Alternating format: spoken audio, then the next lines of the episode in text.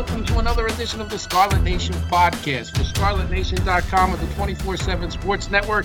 I'm Bobby Deren talking Rutgers basketball. Thank you for joining us. An exciting time of the year for Rutgers basketball. Uh, going on a three game run, a three game winning streak. Rutgers is 13 and 10 now.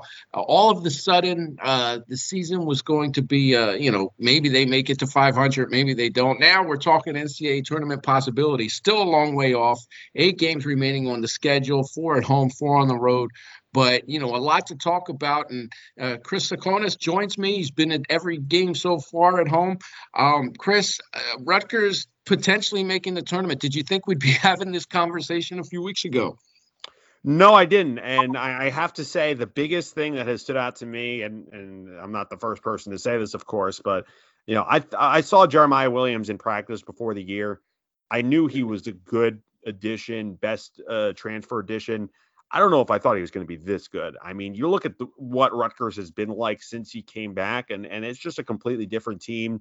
You know, not just in terms of win losses with a three and zero oh record since he returned, uh, but also just the way Rutgers looks. Just a lot more fluid on offense. You know, a lot less uh, forcing up bad shots. You know, just more efficient. Um, of course, he can score uh, a healthy amount, but he also rebounds. He's a good playmaker. He just brings a little bit of everything uh, to a backcourt that was really sort of lacking that. Um, so I think when you take that into consideration, you know, it, it kind of makes sense that Rutgers is sort of creeping its way back into the NCAA tournament conversation. And, um, you know, this is a pivotal stretch here for Rutgers to see if, you know, the Scarlet Knights can capitalize on that and, and make the NCAA tournament or even the NIT, which, you know, week and a half ago, we were sitting here at two and seven. And, you know, I, I thought the NIT was even going to be a stretch. So I think it's going to be mm-hmm. an interesting, uh, an interesting stretch coming up here.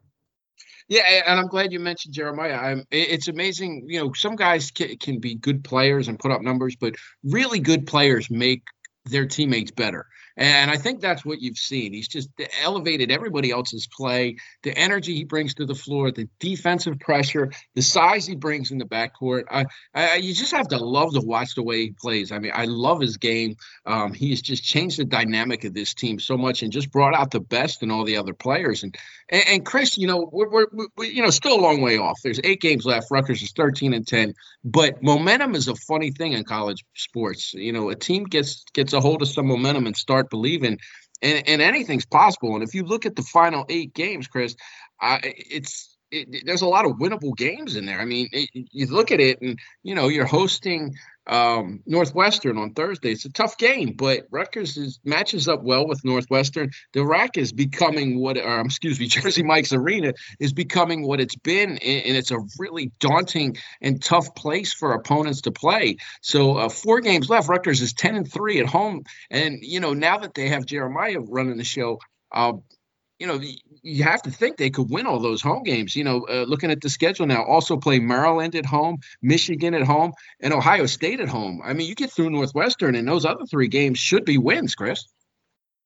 Yeah, I think that's going to be the first step uh, on Rutgers' uh, NCAA tournament potential path. Is you know you've got, like you said, Bobby, um, you know, four home games left. You got Northwestern, Maryland, Michigan, and Ohio State. You know, you have to win those four, I think, uh, to be in the mm-hmm. picture. And then in terms of the road games, you've got three of your four remaining road games uh, Purdue, Nebraska, and Wisconsin are quad one right now. And Rutgers is lacking in quad one wins. Right now, uh, as we're recording this tonight, um, quad one record for Rutgers is one and eight. Seton Hall dropped back down into quad two after losing to Villanova. Now they're right on the edge of that there, the Pirates, so they could go back up to quad one by the time selection Sunday rolls around. So that's by no means a given. But even in that case, two and eight in quad one you know, that is the glaring spot on Rutgers' resume, I think, in addition to the loss to Penn State. So Rutgers is going to have to find a way to pick up more quad one wins. So um, mm-hmm. I think at the very least, you win one, ideally two of those three quad one games that remain out of Purdue, Nebraska, and Wisconsin. You know, Purdue obviously would be the biggest one uh, currently. You know, top one, top two team, depending on the metric. Uh, if you're looking at it, uh, where Purdue is at the moment, I think if you get that, um, that gives you a little more leeway. But you know, you need to pick up quad one wins if you're Rutgers, and if you don't win at least one of those three games, you're not going to be in the NCAA tournament. But if you do, you know, that opens up a lot of possibilities, and I think that is is really the other step, and arguably the harder step for Rutgers. Yeah, and you know, I've contended that six and two the rest of the way should get them in, and that would give them one quad one win.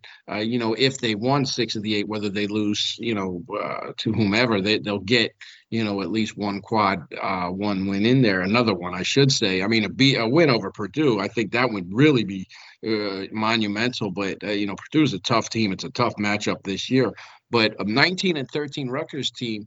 Uh, you know, if, if if that was the case, Chris, you'd see this team win nine of their last eleven games, and you know, one of the criteria for being left out last year was the fact that Rutgers was playing poorly. That the, you know, one of the selection committee members came out and said that, you know, since Mag went down last year, Rutgers wasn't the same team. Well, you know what? This year, Uh, with Jeremiah Williams, Rutgers is not the same team since it was in the beginning of the year. So if they're going to use that criteria against them last year, I think you have to use the adverse this year and saying, wow, this is one of the hottest teams in a Big Ten that is really not that great this year. And let's not forget, the Big Ten has not had the greatest track record in the NCAA tournament in recent years. So if you take the hottest team at that time and, and leave them out of the tournament, you're setting it up maybe for the same you know uh, scenario to play out with the Big Ten in the NCAA tournament. Why not put that hot team in there and see if they can you know lend some credibility to the conference in the NCAA tournament, Chris? Yeah, so I agree and I disagree. Let me explain what I mean that. I think if it comes down to Rutgers being in that area where they were last year, where it's right on the edge of, you know, last four in, first four out, then I do think that argument pushes Rutgers over the top because, you know, the NCAA tournament's going to say, hey, you know, this is a team that's really hitting its stride at the right time, has very much played at a tournament caliber level, and Rutgers has been on the metrics, a top 20 uh, team uh, in the metrics since Jeremiah Williams came back. Granted, it's a three game sample size, but you know, if Rutgers is roughly in that area down the stretch, I think that's going to be a compelling argument. If Rutgers is slightly out of that, though, I don't think that pushes them over. And I think the biggest thing that's hurting Rutgers in that regard is not necessarily what Rutgers has done per se, but the fact that the Big Ten is not quite the eight or nine bid league that it's been the last few years. You know, I'm looking at the uh, Bart Torvik uh, tournament percentage projections right now. You've got one team that's 100%, which is Purdue. You've got uh, Illinois, uh, Wisconsin, and Michigan State, which are both in the high 90s percentage wise. And you've got two bubble teams, Northwestern at 68%, Nebraska at 37%. Um, so, you know, right there, that is six teams. So even if all six of those get in, and then you put Rutgers in at seven, you know that could be. I think that's the limit uh, of where the Big Ten could be. I think I don't see it as being more of a seven bid league. So I think that if Rutgers is going to get in, it's going to have to maybe get a win or two more than it maybe would have needed last year, if that makes sense. I don't think mm-hmm. that Big Ten teams that win 10, 11 conference games are going to get the same benefit of the doubt that maybe they did a couple years ago. I think that that is what's hurting Rutgers is not necessarily Rutgers per se, but the teams that they're playing against, the teams they have left on their schedule. Like I said, only three quad one opportunities left. You know, two three years ago, felt like Rutgers was playing a quad one team every night. Um, so the opportunities aren't quite what they were.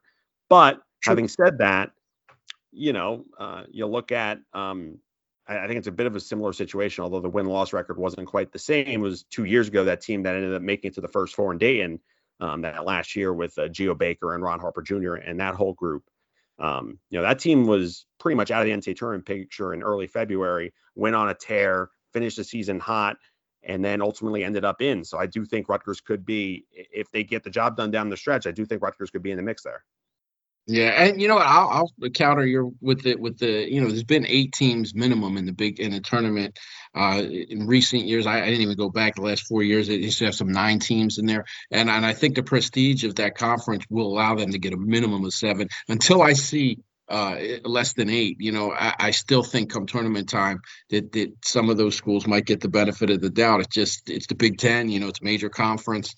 Um, you know, it, it makes for interesting conversation. But um, you know, the league was. I thought the league was down last year, and it still had eight teams in. So, um, you know, it's still a lot to play out. But I, I, I'd say a minimum of seven get in there. I'd be surprised if it wasn't eight, just because of of the trend and the history and and and just what's happened in recent years. But um, nevertheless, Chris, we, there's going to be a, a, an exciting run here to the finish. And even if they don't make the tournament, I think it's important to look at the upgrade in play that Jeremiah Williams has brought to this team. And this is a guy that's going to be playing alongside Ace Bailey and Dylan Harper next year. And, and it, it, it could really be a nice compliment to those two guys. You know, I, I don't know who's going to come back or who's going to be in the front court.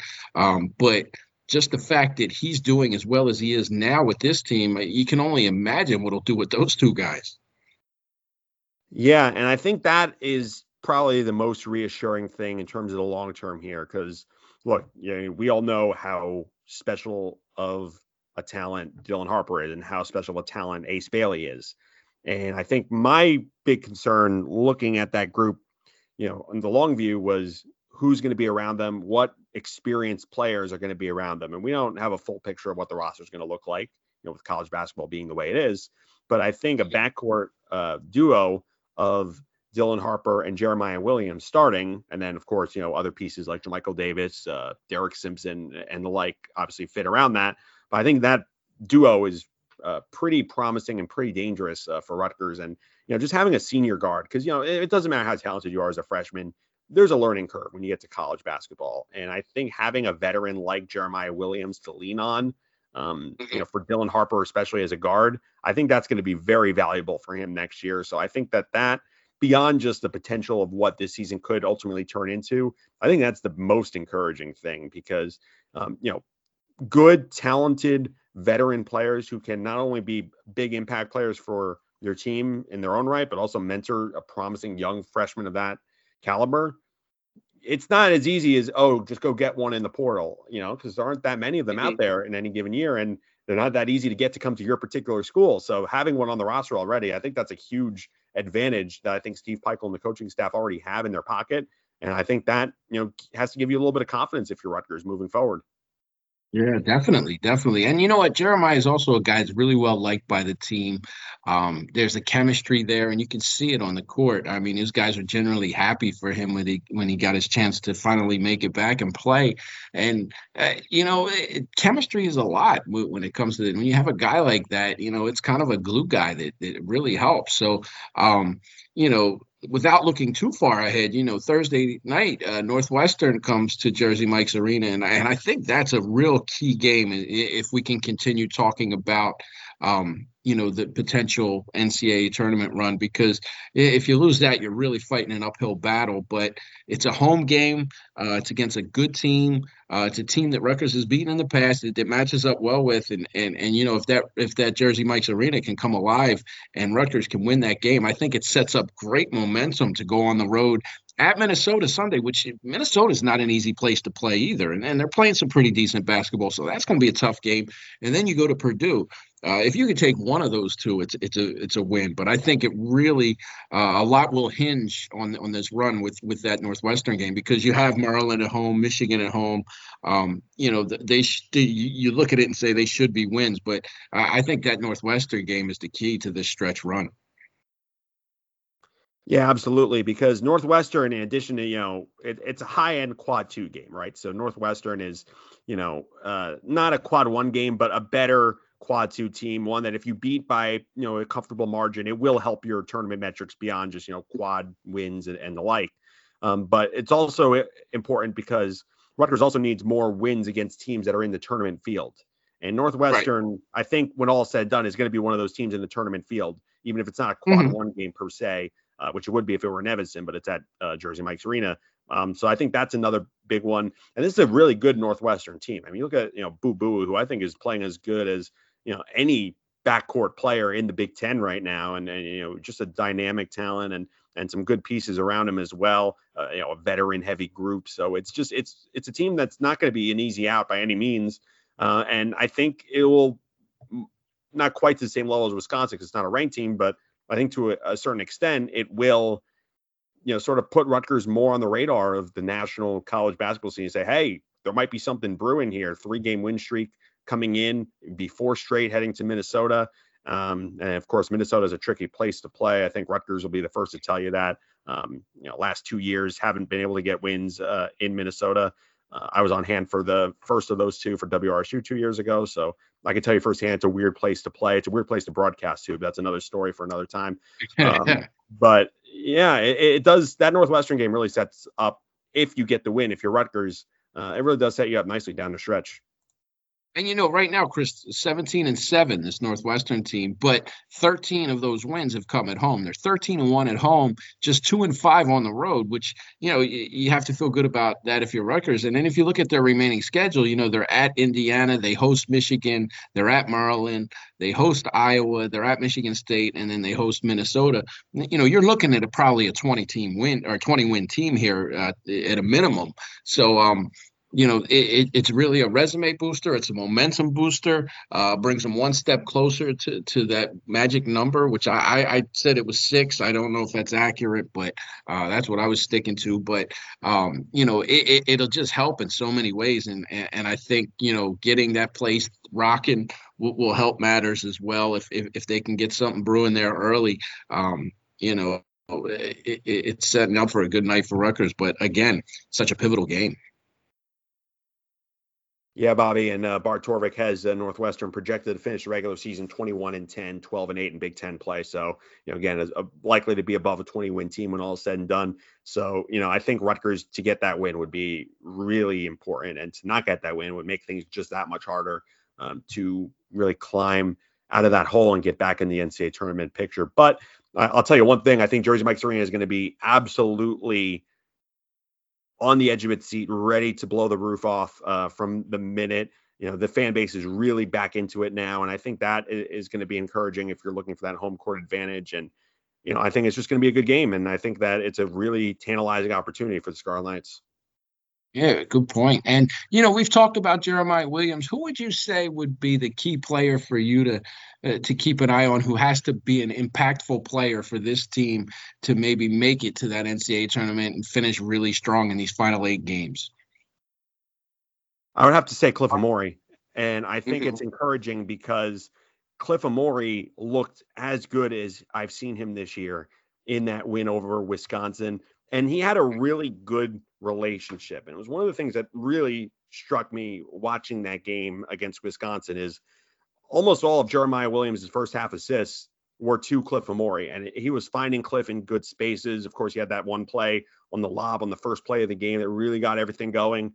But it just looked like you know they were on the same page, and that's something that I think Rutgers has missed this year. I think it's one of the reasons why Cliff Omoruyi you know, hasn't quite been able to be as productive this year on the offensive side. I think having Jeremiah Williams back puts him in position to be a more impactful player. Cliff Omoruyi's not a guy that can necessarily, you know, get 20 a night on his post moves. But mm-hmm. you know, when you have a guard like Jeremiah Williams who can facilitate and set up for him, he doesn't have to. You know, he can get him in good mm-hmm. positions, he can get dunks, he can get those close at the rim opportunities, and he can be a really impactful player because he is a really good uh, defender on the other end on the interior, and he's going to be an impactful player. Rutgers needs him to be an impactful player if they're going to go on this run that we're talking about.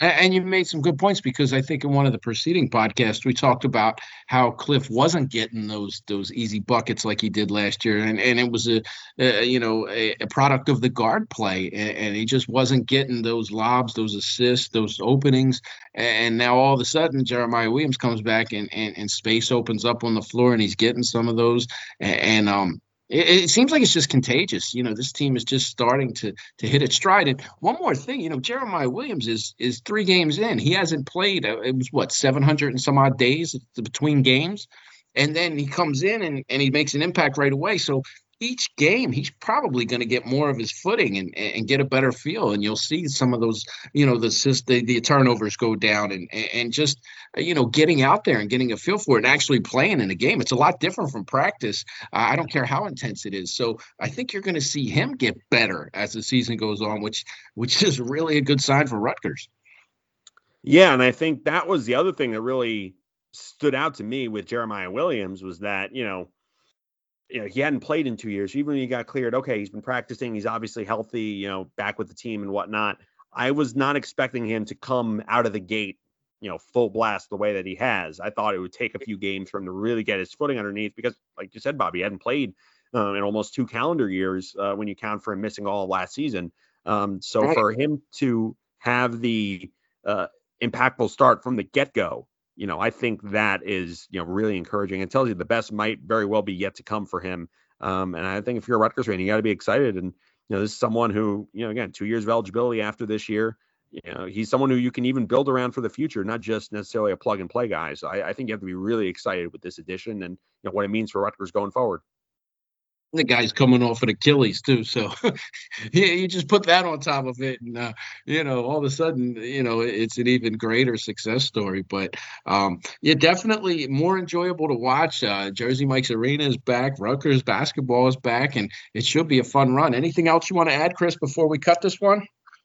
Yeah, one more note on the bracketology um, note here. Uh, I think if Rutgers is going to get itself back in and you know just mm-hmm. you know talking and looking at bracketology and people who've been you know on this for a couple years one thing is if you're Rutgers you don't want to have to rely on a Big 10 tournament run to get in right because right. the committee has shown in recent years and we've seen bubble teams like Texas A&M a couple years back go on deep runs in their conference tournaments pick up some good wins and then ultimately get left out anyway and you know I think right. if you're Rutgers if you're not on the right side of the bubble um you know when that Big 10 tournament opens up in Minneapolis uh, next month you're going to have to be under the assumption of we got to win this tournament. And I think that really has to be the mentality if you're Rutgers. So the goal for the next eight games, the final eight games, should be to not be in that position in the first place. And I think Rutgers has an opportunity to do that.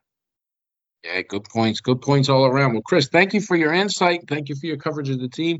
Um, you can converse with myself or Chris at any time on the 24 7 sports message boards on scarletnation.com. We're there talking Rutgers basketball, Rutgers football, Rutgers recruiting, all things Rutgers. So for Chris Tsakonas, I'm Bobby Deren. Thanks for listening, and we'll see you next time.